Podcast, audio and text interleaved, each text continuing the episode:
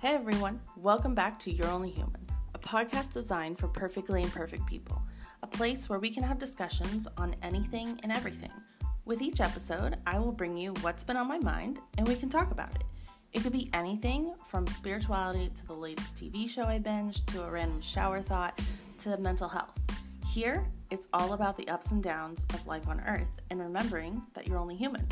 Recording from the kitchen table, I am your host, Brenna Stone, and let's get started on today's episode.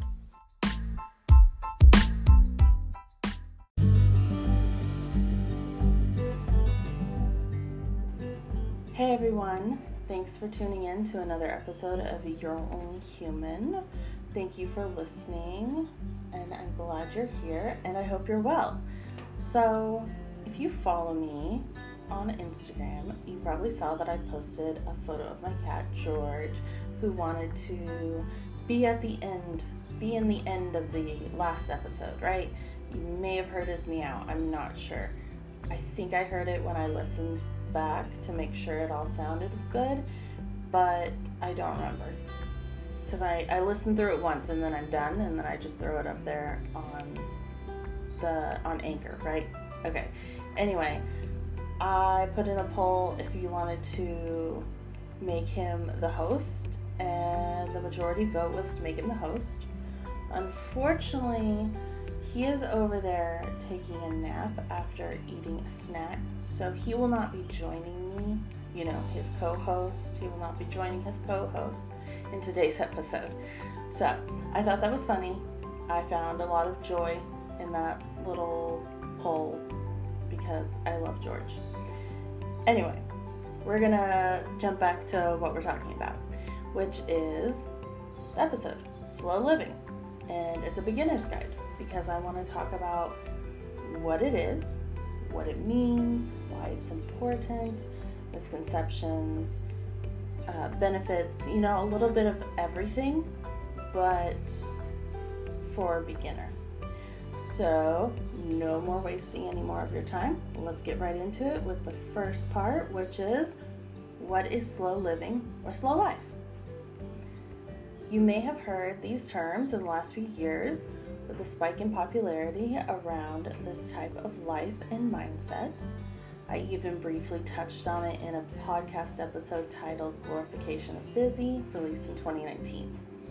However, the concept first came alive in the 1980s in Italy, and to directly quote from the Wikipedia page, it began with Carlo Petrini's protest against the opening of a McDonald's restaurant in the Spanish Plaza in Rome in 1986 that sparked the creation of the slow food movement. This subculture of slow food movement bled into all other areas of people's lives and created slow life as a whole to me, it makes sense. Um, it may not be, but I feel like it is well known already that some Europeans tend to have a slower pace at life than those in the Western world, primarily the United States. Uh, like how a portion of the French take August off work and things are always closed on Sundays and things like that, right? But that is pretty much unheard of in the US, it seems like much less people even take their their normal time off. And that is even if they get any kind of benefits package like that where they get paid time off.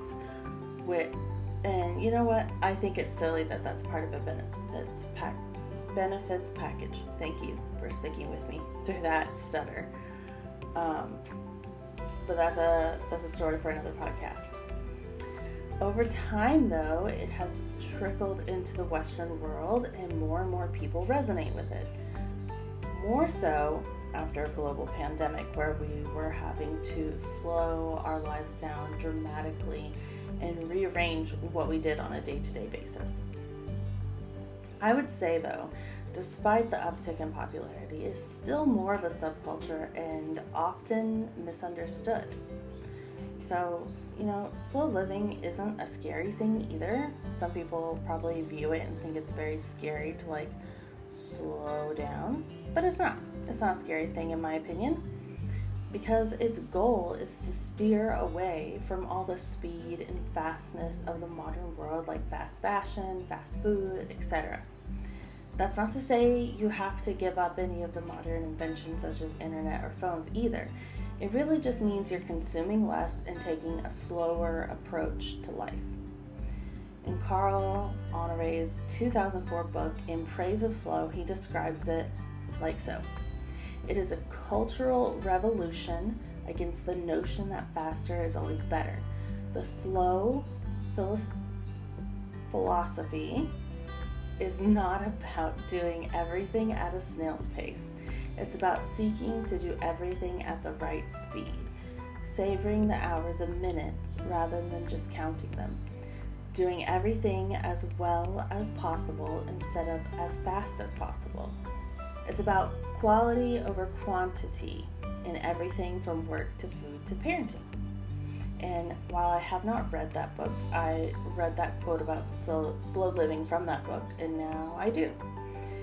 Um, and not to immediately follow up with another quote because I know that's kind of cheesy, but in my search to find like quotes from people about it, I found that I really enjoyed this foreword by Giorgio Locatelli in the 2009 book Go Slow Italy Special Local Places to Eat, Stay, and Savor by Alastair Sawday.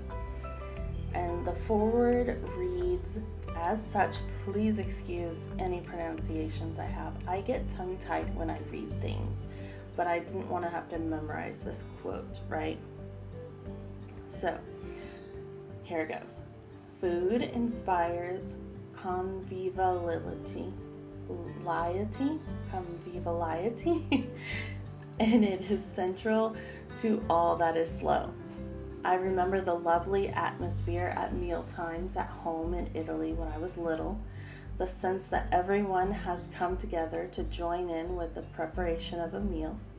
My grandmother would be stirring something, my mother chopping, my grandfather grating the parmesan, and I would lay the table. Everyone played a role. I learned about cooking too, especially the respect for good ingredients, and I absorbed a lot of knowledge. I always ask my children to help at home because I want them too to have that sense of creating something together. Meal times are important for families.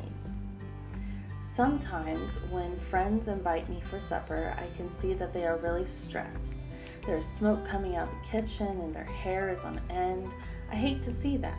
I would rather that they just put out a nice piece of cheese, some bread, and some wine.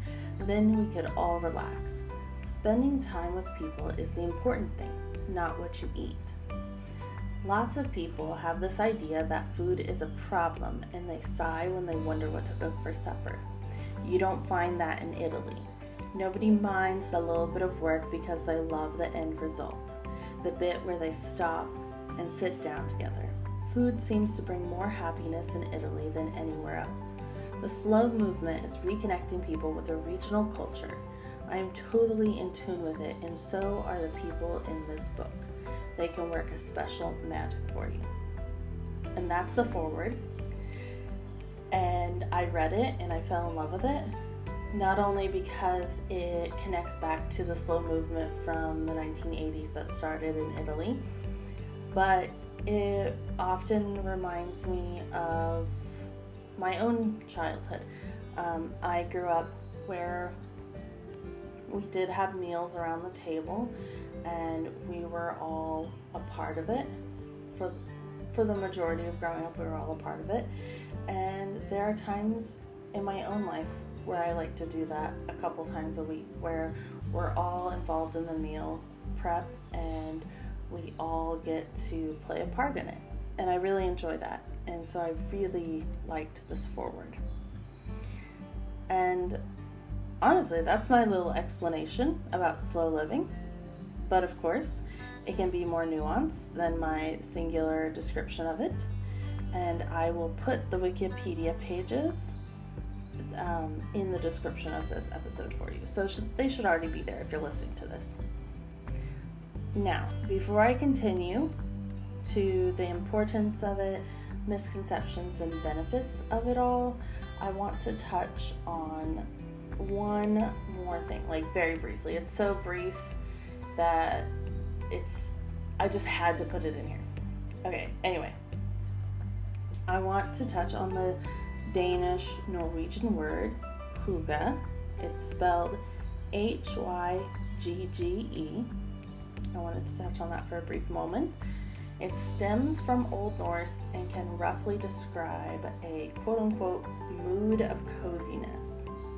While it doesn't exactly mean the same thing as slow living does, it carries the same vibe and sentiment. And so I just think that's cool. And I think that's something to think about. But I don't want to go too in depth on what that is because it's it's a bit different and it does have a bit more history than um, slow living does. Okay, so we're gonna go and we're gonna read some ads real quick, and then I will be back to finish out the episode. I'll see you then.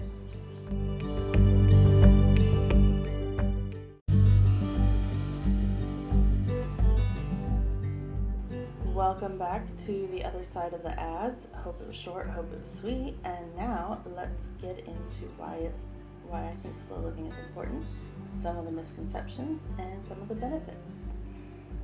My thoughts and feeling on why slow living is important for us can be summed up as slow living demands we create time, space, and boundaries between us, our well being, and the never ending demands of global capitalism. So it's important to focus regionally and locally as best you can. And in doing so, you can create that space between you and the never ending global capitalism that we live in today in 2022. Uh, a few misconceptions people may have when they first hear about slow living is that those people are lazy. Far from it. Because, in my opinion, slow lazing or slow lazing, laziness, I combine the two, laziness does not exist. But that is for another day, another podcast episode. So, being like slow living does not mean you have to, you know, stay at home all the time. You, you don't work, you don't have some kind of career, you just bum around. No, slow living are little things that you do throughout your day that can be more mindful and more intentional that add more joy to your life. So definitely not lazy. Uh, because we focus on the quality, right? Not the quantity. That's what it means when you're slow. You have to become super minimalist. That is one of the other misconceptions. And nope, it's not about not buying anything. It's about being mindful about what you do buy and where you where you buy it from. I think there are a lot of, of people as well that think to live slowly, you have to obtain all the aesthetics, more specifically the quote unquote that girl trend aesthetics. But you know, the aesthetics don't matter unless that's something that genuinely brings you joy in your life. It doesn't matter. Uh, my place is not the per- picture perfect aesthetic apartment. We live in like 750 square feet and it is packed with all kinds of random knickknacks and sentimental things that bring us joy because I consistently make sure that if I buy something, I want it and that I'm not just buying into consumerism. So, it's not that you have to become super minimalist or you have to have the aesthetics for it. It just means you're more mindful and intentional, right? So, the benefits. The benefits are invaluable. By slow living and being mindful on a daily basis, you can reduce your overall stress. You can narrow down on what's really important to you, thus creating time and space in your life for it which in turn creates fulfillment. You can strengthen relationships because when you mindfully create time with other people, you can connect on a deeper level. You naturally become more eco conscious because you will start to gravitate towards products may maybe made in small handmade batches or maybe you start using what you have before you purchase more, right? So you can see the positive snowball effect shifting into a more slow life can hold. And for me, it's a daily practice. I really try and do it daily, but I'm not perfect, right? So, what are some tips on how to start if you are currently like living in a super fast life and you just want to slow down for a minute? All right, number one, start small. It takes time to rewire your brain to be more mindful. Be gentle with yourself because there will be days when maybe you don't implement any slow living because sometimes that happens, right? Number two, learn to say no. Say no to activities you don't actually want to do. Say no to that work meeting that is technically outside of your working hours it's good to keep in mind that no is a complete sentence all on its own. You don't have to even do any explanation.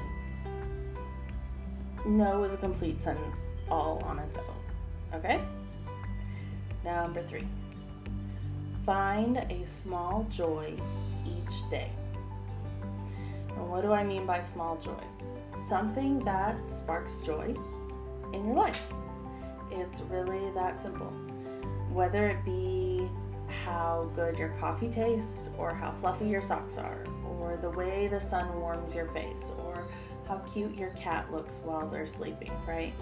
It's finding that small joy that really brings your mind to the present and, la- and allows you to slow down.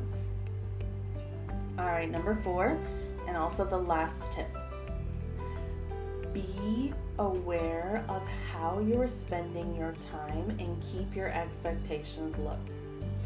By becoming cognizant of what you are doing with your 24 hours in a day, you can start utilizing the first three tips more to start so you, so you start with your time, right? Once you realize what you're doing, you can be like, "Oh no, I don't want to actually do that like I was doing for the past 5 days in a row." Oh, I see, I need to start small and maybe implement a little moment of gratitude here. Or, wait, my morning coffee brings me joy. Why would I want to cut that out of my routine, right? Just little things like that. And keeping your expectations low helps keep you from putting unrealistic pressure on yourself to do everything perfectly, right?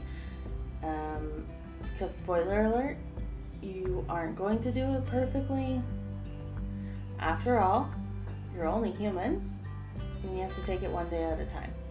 So, keeping those expectation expectations low helps the unrealistic pressures to not be there.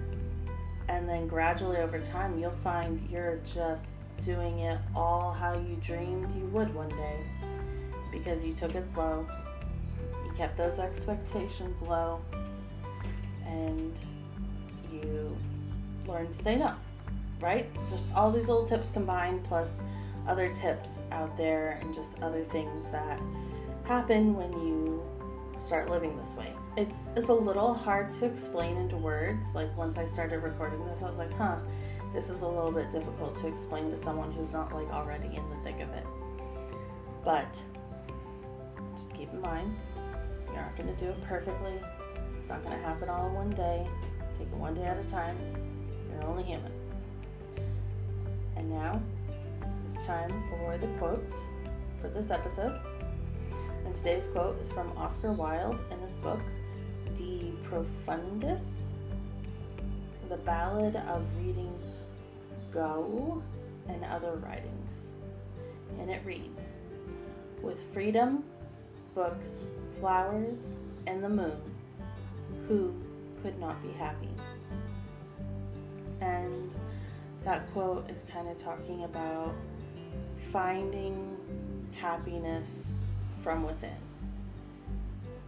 Because you're not going to find your happiness externally. Sure, things can make you happy, but it's not long lasting. So you've got to look within and find your happiness, and then those external things will just add to it.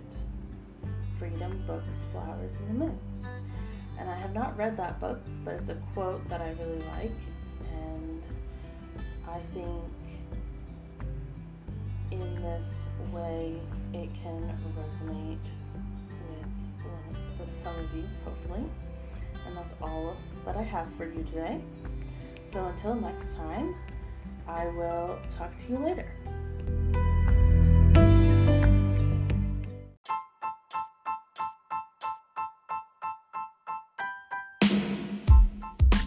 Thank you for joining me at the table today. If you enjoyed the episode, be sure to give it a rating on Spotify and Apple Podcasts. Your feedback is very valuable to me. And if you'd like to, follow along for more at Earth to Brenna on Instagram. I will talk to you all next time. Bye for now.